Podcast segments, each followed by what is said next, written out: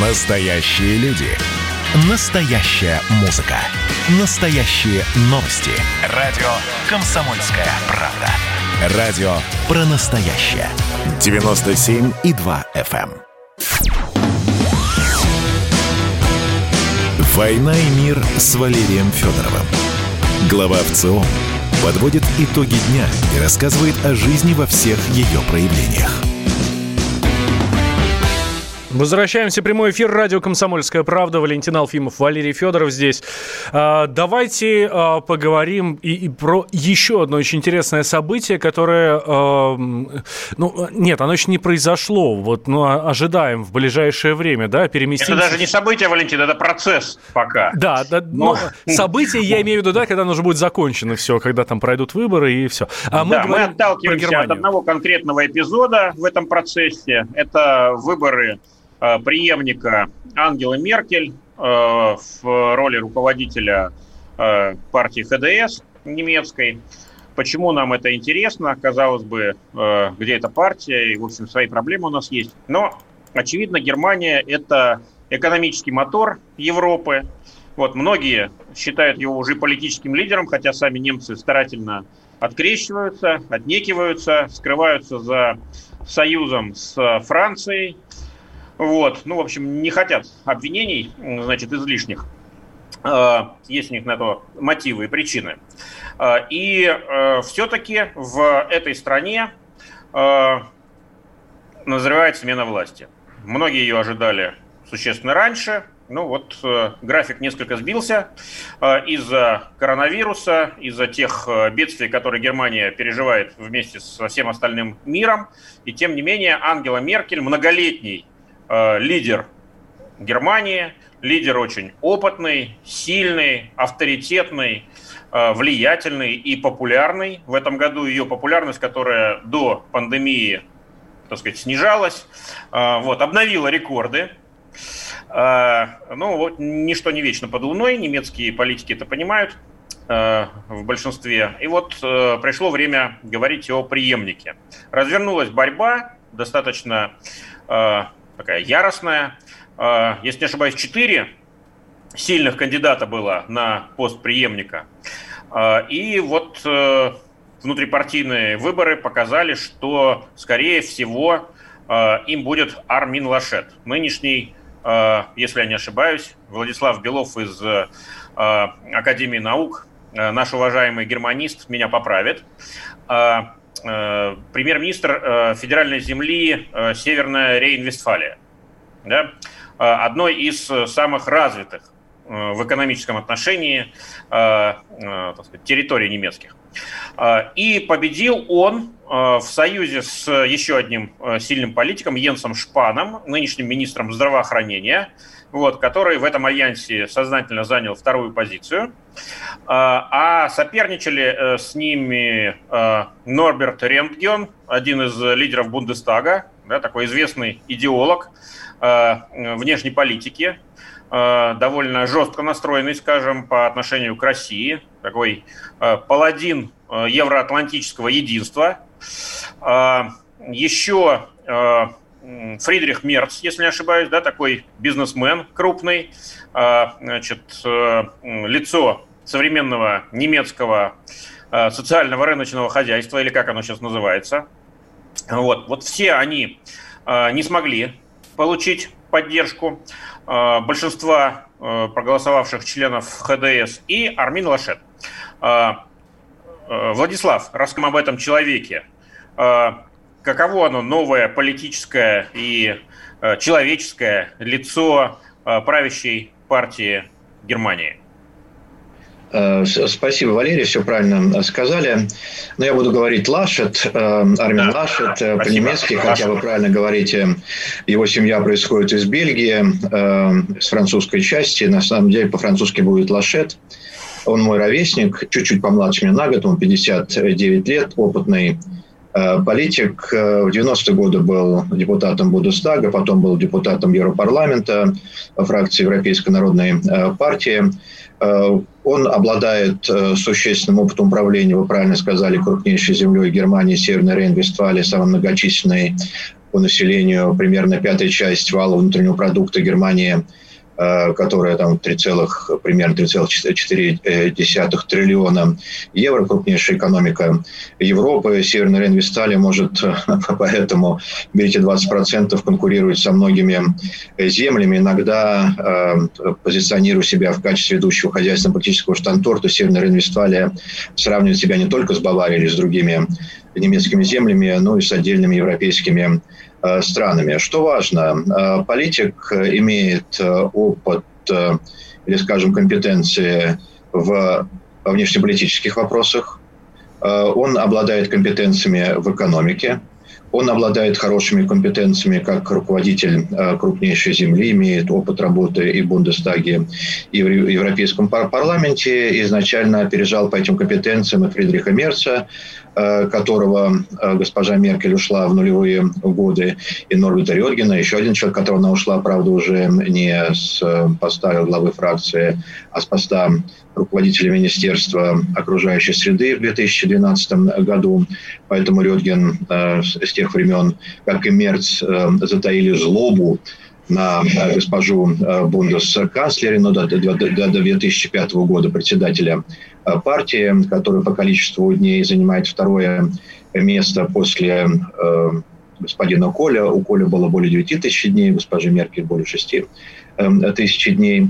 Человек, который мог прийти к власти в декабре 2018 года, напомню, что в конце октября 2018 года госпожа Меркель неожиданно для всех приняла решение уйти в отставку, в декабре были выборы, и господин Лашет, Лашет грамотно просчитал свои шансы Э, уступив э, вот этот вот ковер борьбы за пост председателя партии, госпожа Негрет э, Крам Карнбауэр, далее будем говорить АКК, и, соответственно, Фридриху Мерцу, который буквально там пару десятков голосов уступил своей сопернице, выступив не совсем удачно. Кстати, и э, на последнем съезде 16 января это э, повторилось. Он также неудачно э, выступил по сравнению с Армином Лашетом. Его отец шахтер, и его речь была насыщена эмоциями, обращением к нерву депутатов съезда, делегатов, извините, делегатов съезда, тысяча один человек. И он задел по-человечески, показав, что он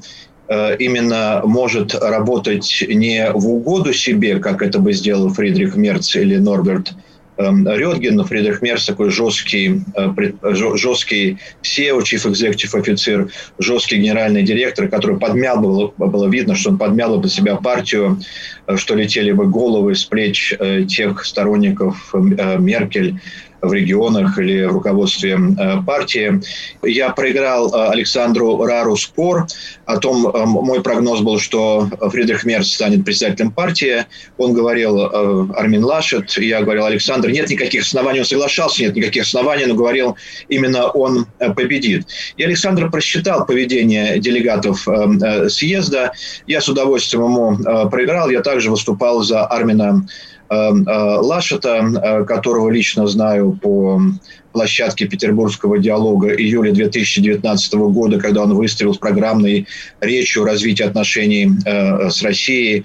В этом форуме участвовал Сергей Викторович Лавров, руководитель нашего МИДа, и руководитель немецкого внешнеполитического ведомства Аусенамта господин Маас. Поэтому было приятно, что в первом туре сбылся мой прогноз. Э, Фридрих Мерц набрал на 5 голосов делегатов больше, э, чем Лашет. Э, это не считалось абсолютным большинством, и согласно уставу партии был проведен второй тур, было понятно, что Лашет выиграет, потому что за Рёдгена голоса в первую очередь отдало женское крыло партии. Рёдген сделал ставку на женщин и на молодежь. Правда, молодежь поддерживала Мерца, но, соответственно, большая часть из 2200 голосов, примерно 40, 140 ушло э, к э, Лашету.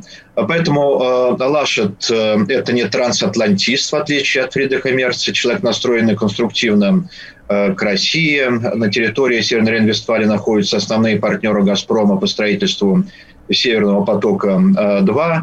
Его называют или Руслан Ферштейр, или Путин Ферштейр, и то, и другое, понимающий Россию или понимающий Путина для немцев это одно и то же, имеет большую негативную коннотацию, особенно с 2018 года, с марта месяца, когда отравили двух Скрипалей. Потом, потом было убийство Хангашвили, гражданина Грузии чеченского происхождения. Но все обрушилось после 20 августа в связи с событиями вокруг Алексея Навального. Что важно у Лашета, четко соблюдая мейнстрим, соблюдая э, красные линии, о которых, кстати, сегодня, э, спасибо за характеристику, правильно, на мой взгляд, Ангела Меркель. Сегодня была большая конференция, пресс-конференция Ангела Меркель. И она повторила, вот есть красные линии, но, тем не менее, э, по политическим разногласиям нельзя уходить от других тем сотрудничества. Она говорила про спутник Ви, вот приятно, она еще с Владимиром Путиным обсуждала это в декабре, э, подтвердила, что э, она дала, ну, или попросила Институт Пауля Эриха. Владислав Борисович, Владислав Борисович, уважаемый, э, мы вынуждены прерваться.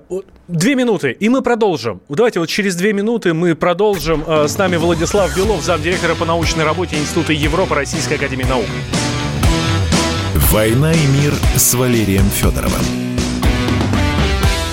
Кто виноват и что делать, в нашей стране знает каждый. А вы попробуйте предсказать, что будет. Каждый четверг в 8 вечера по московскому времени главный редактор «Комсомольской правды» Владимир Сунгоркин делает прогнозы, как станут развиваться события. И у него это отлично получается.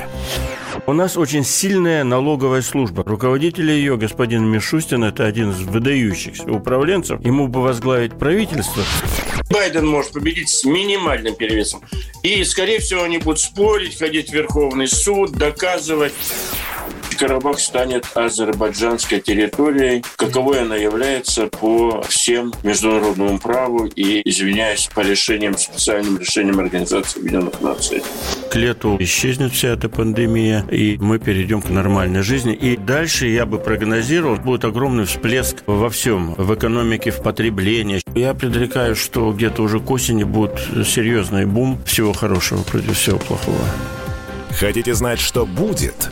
Включайте радиоприемники каждый четверг в 8 вечера по Москве. «Война и мир» с Валерием Федоровым.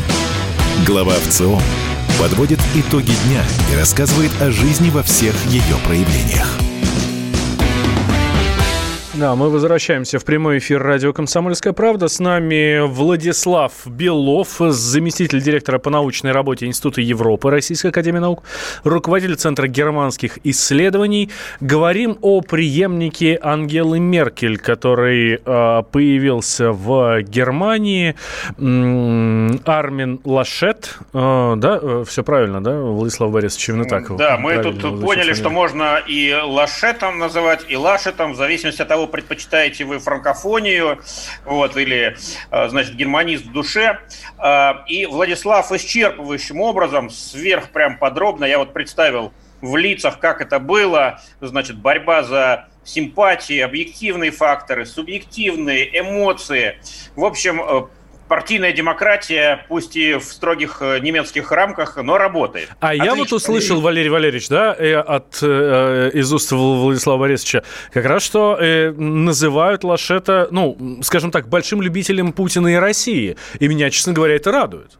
Ну, можно, не, можно предположить, что это был в том числе элемент политической борьбы, потому что для кого-то это ярлык. Ну да бог с ним. Э, я вот хотел немножко иначе вопрос сформулировать. Мы начали к этому подходить. Не случайно, действительно, сегодня было важное заявление действующего канцлера Ангела Меркель.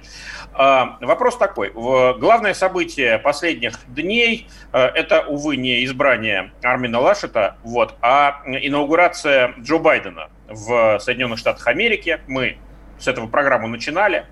Вот, и э, постепенно начинает формироваться его администрация, становится понятным, что это такая сборная солянка. С одной стороны, это люди э, команды Обамы, вот, практически вот все известные нам лица, э, Энтони Блинкин, Виктория Нуланд, э, значит, и много других.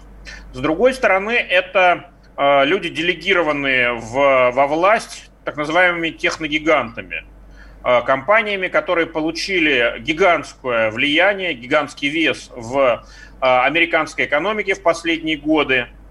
Вот, и, очевидно, они будут тоже диктовать во многом повестку, по крайней мере, стараться это сделать. Ну и не забываем, что у демократов э, большинство в обеих палатах Конгресса, а Конгресс в американской системе означает гораздо больше, чем, скажем, Государственная Дума в российской.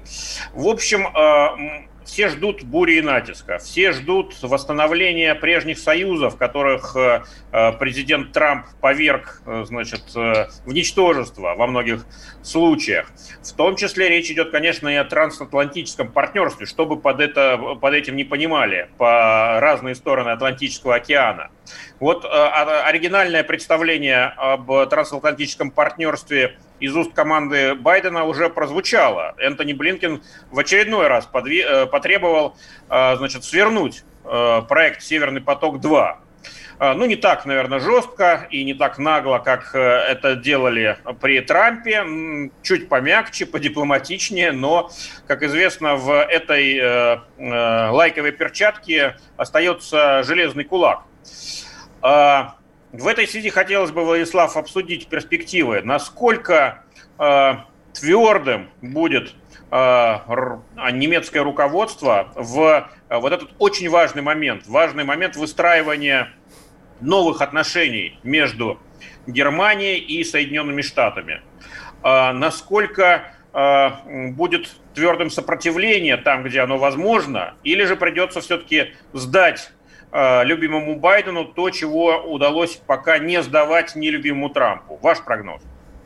Э, Валерий, спасибо за вопрос. Э, я остановился на том, что он преемник Меркель, последователь Меркель, но ему важно выйти из тени, из тени Великой ангелы. Великой, великой ангелы. Уникальная ситуация. Почему я вспомнил Меркель? Меркель наставила председатель партии, это должен быть канцлер. Сейчас ситуация изменилась. Она будет решена в конце марта, начале апреля. Будет понятно, или будет Маркус Зюдер, премьер-министр Баварии, или Лашет, или даже неожиданно, возможно, даже и Шпан. То есть непонятно, станет ли Лашет руководителем э, канцлером будущей правительственной коалиции. Неважно, кто в нее войдет, но, вероятно, это будут э, зеленые. Э, соответственно, Лашет обладает внешнеполитическими компетенциями. Он, как и любой другой канцлер, э, приветствует Байдена, приветствует его администрацию, надеется на восстановление трансатлантического партнерства не только по внешнеполитическим, военно-техническим аспектам в рамках Североатлантического альянса, это даже не обсуждается. Здесь еще один отдельный вектор э, тандема Париж-Берлин. Мне кажется, Лашет найдет общий язык с Макроном, кстати, это сейчас партнерство немножко такое ну, под, не то, что под вопросом, э, но требует укрепления. Но на первом плане экономические вопросы. Причем э, э, есть желание Брюсселя и Берлина возвратиться к обсуждению трансатлантического партнера об э, инвестициях, но большинство экспертов считает, что все равно никто не пойдет со стороны США, поэтому сейчас задача прекратить наметившуюся э, войну тарифов и пошлин. Вот известно, кто принял решение в пользу США в отношении Аэробуса, потом в пользу Евросоюза в отношении Боинга, вводятся дополнительные пошлины. И сейчас важно это прекратить. Североатлантическая, североамериканская площадка США в первую очередь наиболее привлекательна наряду с Китаем для немецких компаний. Немецкий бизнес был очень доволен Трампом, это надо вот сразу сказать. Германа американская торговая палата только что не делала благодаря его за отсутствие всяких климатических сборов и так далее и тому подобное. А, поэтому а, а, непосредственно Лашет, как и в принципе Зедор, но в первую очередь Лашет, позитивно настроены своими ожиданиями в отношении американской, американской администрации. Северный поток-2 – камень преткновения. В общем-то, Пожертвовали? Нет, беспардонное влияние. И здесь американцы перегнули. Байден продолжит, но Брюссель к этому готов, несмотря на сегодняшнее решение Европарламента в связи с Навальным обратиться к эм, Совету Европейского Союза, да, ну такая э, это э, структура, которая стоит под э, Европейским Советом, потом идет Совет Европейского Союза, потом уже идет Европейская комиссия такая вот, да, чтобы мы понимали этим. Да, да, многоэтажная конструкция. Многоэтажная конструкция. Я думаю, что Совет Евросоюза не пойдет, несмотря на то, что больше будет давить и э, прибалтийские страны, там, и Шеградская группа будет выступать, по всей видимости, против Северного потока создан механизм осенью прошлого года, предусматривающий противодействие экстерриториальным санкциям со стороны третьих стран. Третьи страны, в первую очередь, это США. Насколько он может быть эффективен, большой знак вопроса. Пока европейские и немецкие компании, в первую очередь, предпочитают следовать, следовать вот этому основному мейнстриму, Э, лучше отказаться от хорошего пирога, чем потерять весь свой бизнес в Америке. Подчеркну, санкции действуют именно в тех компаниях, которые ведут расчеты в долларах, ведут э, свой бизнес с американскими компаниями. И, к сожалению, мой э, прогноз неутешительный. Я думаю, что несмотря на все риски, проект будет запущен, вернее, достроен, но не запущен. Э, то есть э, найдут страховые компании, будут суда, э, найдут тех, кто подтвердит технико-экономическую устойчивость. Сертификаторов. Сертификаторов, спасибо, сертификаторов по этому проекту. Но заработает проект или нет, большой знак вопроса. И это не Брюссель, это Вашингтон. Здесь противоречия останутся и Брюссель, и Берлин будут по-прежнему выступать за то, что их право определять свою энергетическую безопасность, свой энергетический э, суверенитет. Но при этом будут по-прежнему закупать американский сжиженный газ, э, несмотря на то, что здесь зеленые опять приостановили немножко проект, подав жалобу на птиц или каких-то там на то, что строительству... Да, а против американского жирного газа, насколько я знаю, они совершенно не выступают. Да, хотя это сланцевая добыча... Гораздо более вредная для природы. Да, да, природа просто стонет. А, поэтому, э, в общем-то, благоприятное восстановление. Китай будет играть роль. Э, США пытаются разыгрывать китайскую э, карту. Но в первую очередь надо понимать, что Германия член Евросоюза, а потом уже выстраивать свои отношения у Лашета, наверное, такие же будут способности, как и у Меркель. Я думаю, что Китай его постепенно признает в качестве лидера э, Евросоюза. Для Китая важен личный фактор, кто с ними разговаривает. И Меркель позволяли всячески критиковать Китай по э, правам человека, по уйгурам и так далее. Я думаю, что если Лашет будет э, канцлером, продолжит, но а Китай будет слушать и продолжать свою внутреннюю политику. На сегодня Китай внешнеторговый партнер Берлина э, э, номер один. Он опережает США по обороту и существенно увеличил свой вес, пока данных у меня точных нет, в связи с тем, что восстановил цепочки поставок товаров уже во второй половине года и резко увеличил товарооборот с Германией. Напомню, что Китай, единственная страна, у которой Э, рост. Экономический рост в этом году. 2,6%. Э, Германия потеряла 5%, но при этом с гордостью говорит, вот только всего-навсего 5% э, потеряли. В этом году они рассчитывают на экономический рост примерно 3,2-4%. Но судя по локдауну, который продлен на медне до 15 февраля, когда сфера услуг лежит просто, да, то есть магазины, розницы, музеи и так далее. Бизнес, как ни странно, промышленность более-менее работает, при этом промышленность вошла Э, в кризис, вызванный ограничительными мерами государства, то есть мобильность э, предприятий, рабочей силы и так далее. Это был кризис не экономический. Э, сейчас промышленность Германии, в первую очередь машиностроение, автомобилестроение, испытывает структурный кризис, который начался до пандемии, да, чтобы мы uh-huh. понимали. Но, тем не менее, партнер номер один, вот цифры сегодня приводил северо-западный филиал Германо-Российской торговой палаты, немецкий бизнес сокращает количество своих... Да. Владислав Но, тем не менее, менее, с Германией, мы, очень важно, да, с Германией и с экономикой в наших отношениях все окей.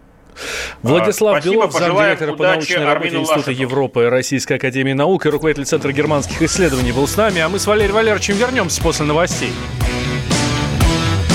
«Война и мир» с Валерием Федоровым. Значит, я самый первый вакцинировался, поэтому меня спрашивают. Поехали, напились и давай, значит, все. Нет больше СССР, мы создали Содружество независимых государств. И скорее хозяину Бушу, старшему президенту США, звонить.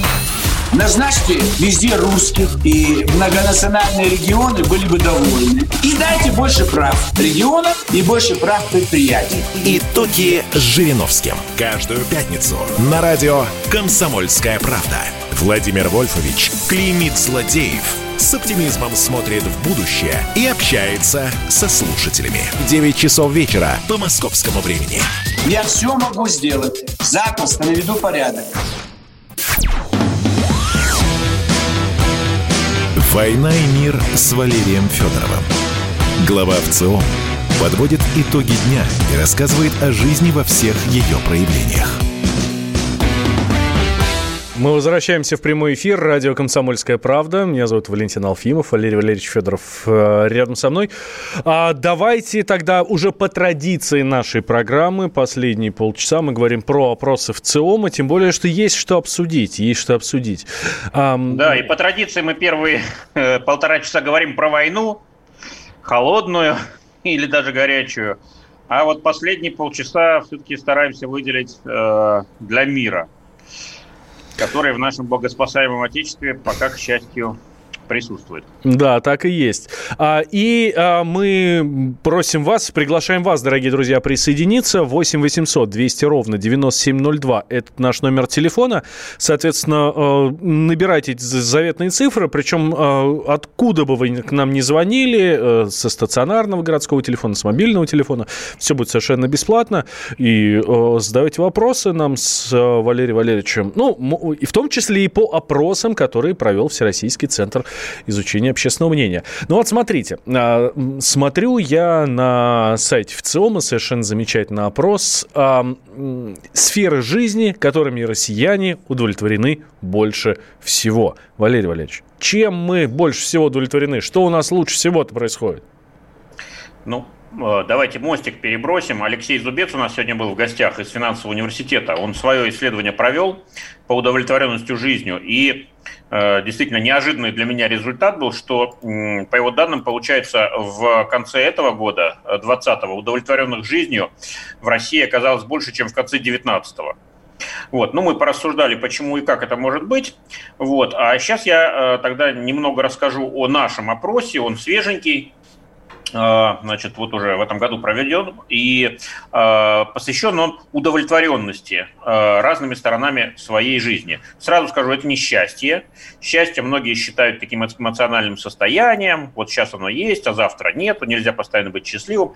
Тут более рациональный такой подход. Вы удовлетворены следующими сторонами своей жизни или нет, и насколько?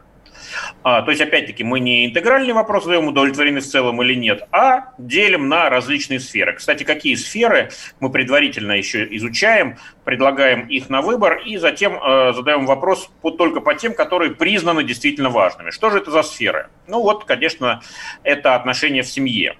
И тут совпадение, но я думаю, оно абсолютно не случайное.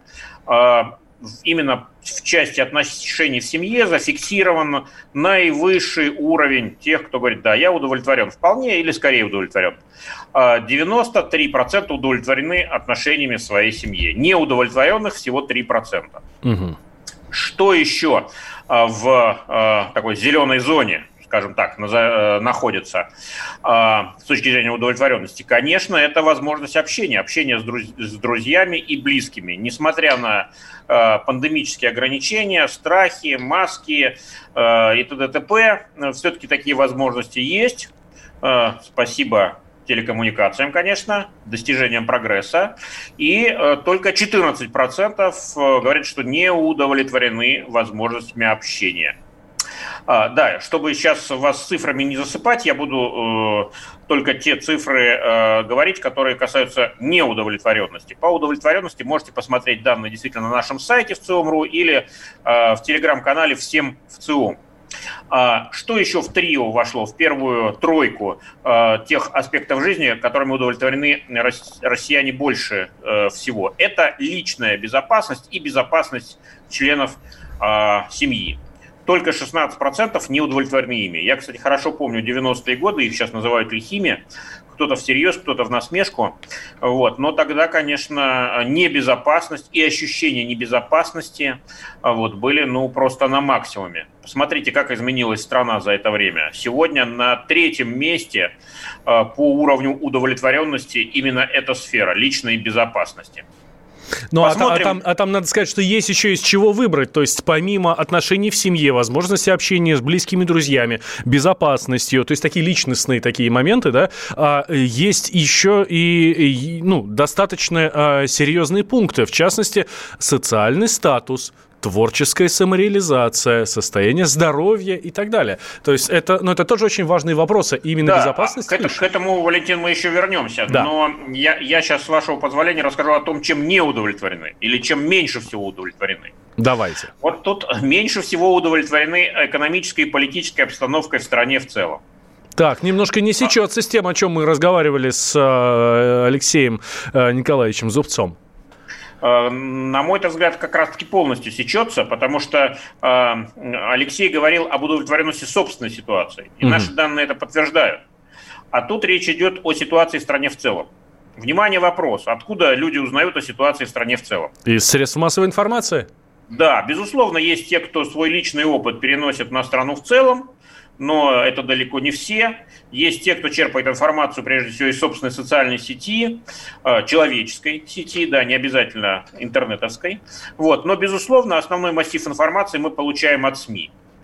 А, и Думаю, это играет определенную роль, но не единственную. Да, все-таки нечего только на СМИ э, спихивать. Вот, есть и другие факторы. Констатируем. А, сегодня 46% опрошенных а, не удовлетворены в той или иной степени экономической и политической э, обстановкой в стране в целом. А, кроме того, не удовлетворены материальным положением своей семьи 47%. Удовлетворенных больше, порядка 51, но не радикально больше. С учетом погрешности измерения, скажем так, их серединка на половинку. Ну и, наконец, досуг. А, в этом году, очевидно, возможностей с досугом и его проведением, в том числе во время отпуска, было меньше, чем обычно. А, порядка 40% не удовлетворены этим аспектом своей жизни. Удовлетворенных больше, но не радикально, 55%. Вот это три проблемных сферы с точки зрения удовлетворенности. А теперь я предлагаю а, посмотреть на то же самое, но немножко с другой колокольни, с точки зрения динамики, что меняется в нашей жизни. И вот здесь мы сравниваем два, имеем возможность сравнить два опроса, декабрь 2005 э, года и вот, э, значит, рубеж 2020-2021. Что изменилось на таком достаточно э, длительном промежутке за 15 лет? Давайте начнем с того, что не изменилось. Лидер не изменился. Отношения в семье, они и тогда оценивались выше всего. Тут я а, от процентов уйду, перейду к баллам, потому что ну, есть такая несложная арифметическая процедура индексирования. Мы складываем значит, тех, кто удовлетворен, вычитаем из них тех, кто не удовлетворен, и получаем в итоге индекс. Чем этот индекс выше, тем удовлетворенность, очевидно, выше. Итак, наивысший индекс удовлетворенности зафиксирован по показателю отношения в семье. Так было 15 лет назад, так и сейчас. При этом за 15 лет этот показатель еще более вырос, еще, еще более лучше стал, да, как говорят некоторые люди. А, был он 72 пункта 15 а, лет назад, сейчас 88. А, и возможность общения с друзьями и близкими, кстати, тоже прибавилась. А, был 63 пункта, сейчас 71. А вот что касается личной безопасности, то тут просто скачок, просто вот большой рывок. 15 а, лет назад 19 пунктов этот индекс составлял, сейчас 65. А, что касается неудовлетворенности факторов, вот мы говорили, что это прежде всего, конечно, экономическая и политическая обстановка в стране в целом.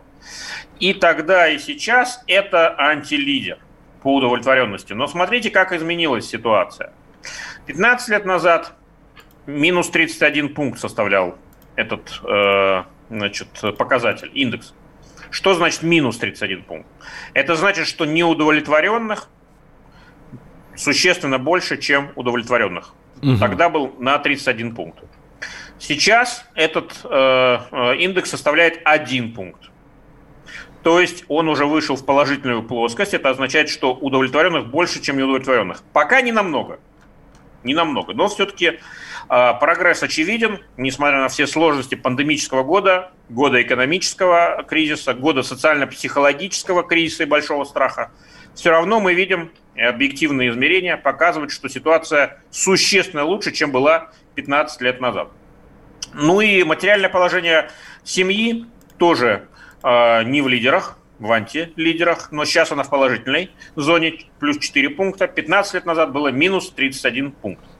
Так что Э, тенденции есть, Э, я постарался о них говори, угу. говорить, они меняются, но есть и константы. И эти константы, позитивные константы и негативные константы, они меняются мало. А, Валерий Валерьевич, есть у нас один звонок как раз про семью. А, а, наш слушатель хочет спросить. Вячеслав из Новгорода, здравствуйте.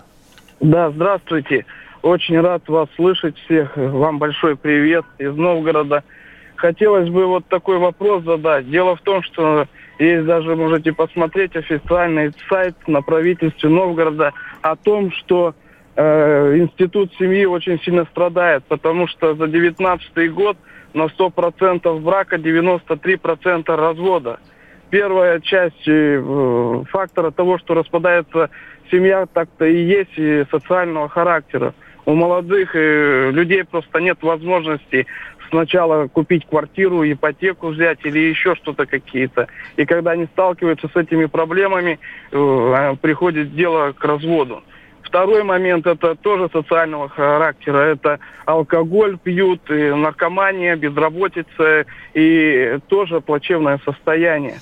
То есть если мы посмотрим, то видим, что институт семьи очень сильно страдает. Да, вот давайте как раз про семью мы поговорим в следующей части. Сейчас вынуждены прерваться, ну, на пару минут буквально, и сразу вернемся. Валерий Федоров, глава Всероссийского центра изучения общественного мнения, э, с нами.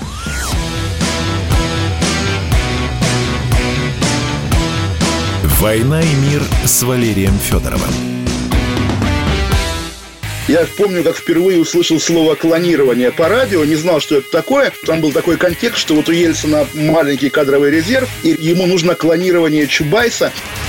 Сам Навальный может прийти в Европарламент. Он туда по Зуму пришел. По Зуму и мы с вами друг к другу приходим, ничего страшного, да? Отдельная тема с Олегом Кашиным и Эдвардом Чесноковым. На радио «Комсомольская правда». По будням в 9 вечера по Москве.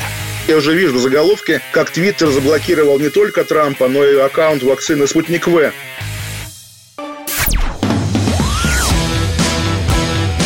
«Война и мир» с Валерием Федоровым. Глава ВЦИОМ подводит итоги дня и рассказывает о жизни во всех ее проявлениях. Возвращаемся в прямой эфир. Радио «Комсомольская правда». Валерий Федоров, Валентин Алфимов.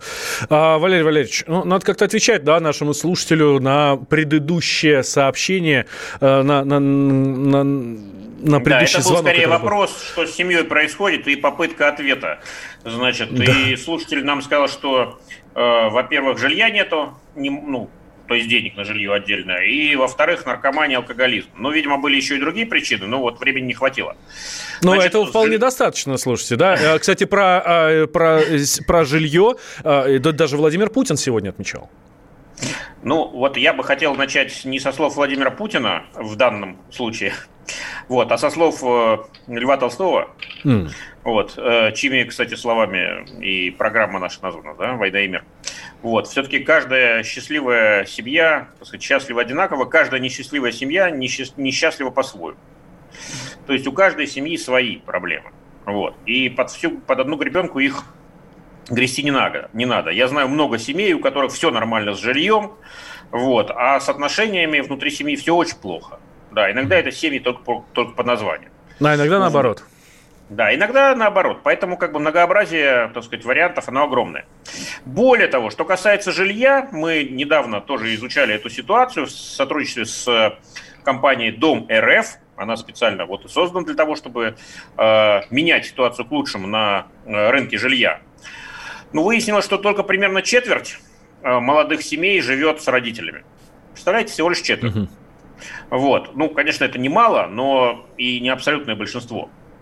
Более того, э, всякий, кто э, значит, следит за ситуацией на жилищном рынке, знает, что у нас в этом году аномально низкая ипотека, 6,5% субсидированная государственная. В этой связи э, резкий просто скачок, даже не рост, скачок покупок.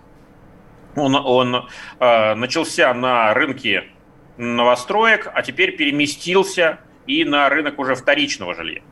Так что как раз-таки э, понимаю озабоченность квартирным вопросом, вот, но существует большое количество программ федеральных и региональных, и с этим дело как раз сдвинулось. Но не будем забывать, что все-таки обеспеченность э, метрами квадратными, а также качество этих квадратных метров, увы, в России по сравнению, скажем, с Европой, мы, разумеется, себя с Европой срав... э, равняем, не с Азией, вот, она э, пока еще отстает и отстает существенно. Поэтому, э, значит, вот дай нам волю и, а самое главное, деньги, э, то мы будем покупать и покупать очень долго, пока не насытимся. Кстати, интересный э, опрос, вот мы на сайте тоже буквально несколько дней назад разместили, спросили, а, где вы проживаете в настоящий момент и где вы хотели бы жить в идеале. Тут речь уже не о молодых семьях, а обо всех россиянах. И вот здесь такая история. В отдельной квартире сегодня проживают 64% опрошенных, а, а в индивидуальном доме 28%. Э, ну, все остальные там пренебрежимо мало. Это комнаты, там общежитие, 1% в общежитии живет, да, вот, в комнате 2%. Вот. А где мы мечтали бы жить в идеале? А выясняется, что в идеале, то есть, так сказать, в сфере желаемого, да, в плоскости желаемого, вообще все наоборот. А в отдельной квартире только 28% хотели бы жить. 51% хотел бы жить в индивидуальном доме. Еще 13% в коттедже, части коттеджного поселка. 4% в таунхаусе. Вот, то есть, чтобы воплотить эти желания в жизнь, нужна настоящая революция на рынке жилья. То есть его должно стать не просто больше, чем сейчас, а сейчас его объем прибавляется, вот, а, а оно должно стать совершенно другим. Оно должно не там располагаться, да, вот, и это должно быть, конечно, другое э, жилье по качеству. Россияне хотят жить в собственном доме, а живут, увы, в доме, э, вернее, в квартире, в многоквартирном доме. А, вот что касается жилья. Ну, что касается алкоголизма, наркомании, сложно, конечно, такие социальные болезни комментировать. Вот. Про наркоманию вообще мало что могу сказать, потому что, конечно, нашими методами, методами опросов, ну, мало что можно узнать. Ну, не, не отвечают россияне, как и жители других стран, на откровенные вопросы о наркомании. Вот. Есть некоторые специальные техники опросные, вот, но тоже работают далеко не всегда. А вот про алкоголизм, да, тут есть хорошие данные. Мы каждый год спрашиваем, что люди пьют, много ли, как часто. Вот. И хотя тоже мы здесь можно предус, э, так сказать, заподозрить людей в нежелании откровенно отвечать на вопрос о своих пристрастиях, все-таки прослыть алкоголиком мало кто хочет, даже если общается э, с незнакомым человеком, в данном случае с нашим интервьюером. Но так как мы эти исследования ведем регулярно на протяжении многих лет, то у меня есть для вас хорошая новость, что Россия а, стала меньше пить. Угу. И существенно меньше. А, и уж ни в какое сравнение не идет а, нынешняя ситуация с тем уровнем алкоголизации, который был достигнут в Советском Союзе, особенно на излете его существования, когда пили все. И все. И всегда, увы. Вот с тех пор ситуация сильно изменилась к лучшему. Да. Вот, ну, конечно, идеал далек и трудно достижим. Так что есть еще куда дальше, так сказать, культуру питья нашего увеличивать, а объем питья снижать. А, Валерий Валерьевич, есть у нас звонок. Э, давайте коротко услышим нашего слушателя Александра из Ростовской области. Александр, здрасте. Давайте вот прям тезисно. Насчет безработицы, вы сказали, вопрос такой был. Угу. Заработок много. Надо учиться, чтобы хорошая работа была, понимаете? Например, на доктора, на хорошего инженера. Угу. Вот и все. А то у нас, понимаете, что все работы нету. Закончили 8-10 классов, какие-то непонятные курсы отшили экономисты, юристы, и у них работы нет. И, конечно, никогда не будет. Врачи всегда нужны, инженеры тоже нужны. Учиться надо, чтобы работа была. Спасибо, до свидания. А, я соглашусь с Александром. Безусловно, надо учиться. И вот недавно э, расчеты подоспели, уж не помню, кто ее сделал, то ли Высшая школа экономики, а, вот, а, ну, боюсь ошибиться. В общем, это были расчеты экономического эффекта от образования. Ну, вот. И на протяжении нескольких десятилетий. И видно, что этот эффект рос долгое время. Вот, и, то есть положительная была связь. Да? Чем более ты высоко образован, тем больше денег ты зарабатываешь. Но последние несколько лет тенденция к низу. То есть эта связь стала слабее. Это, конечно, говорит о том, что качество образования стало сильно отставать от потребностей рынка труда. Потребности меняются, рынок меняется, появляются новые профессии, некоторые старые отмирают, нужны новые данные, новые знания, новые квалификации. А университеты или наши средние, средние учебные заведения зачастую не могут дать этого качества. Поэтому люди отказываются от получения высшего образования, ищут эти навыки и знания другими способами. Ну, конечно, нужно образование подтягивать, нужно ему становиться современным, становиться вровень с требованиями современного рынка. Ну что ж, делаем небольшой перерыв до следующей недели. А, Небольшой. В, да, в следующий четверг мы с Валерием Валерьевичем обязательно вернемся. Надеюсь, про животноводство поговорим, да? Есть у нас такой план. Начнем с коров. Да, а там уже как пойдет. «Война и мир» с Валерием Федоровым.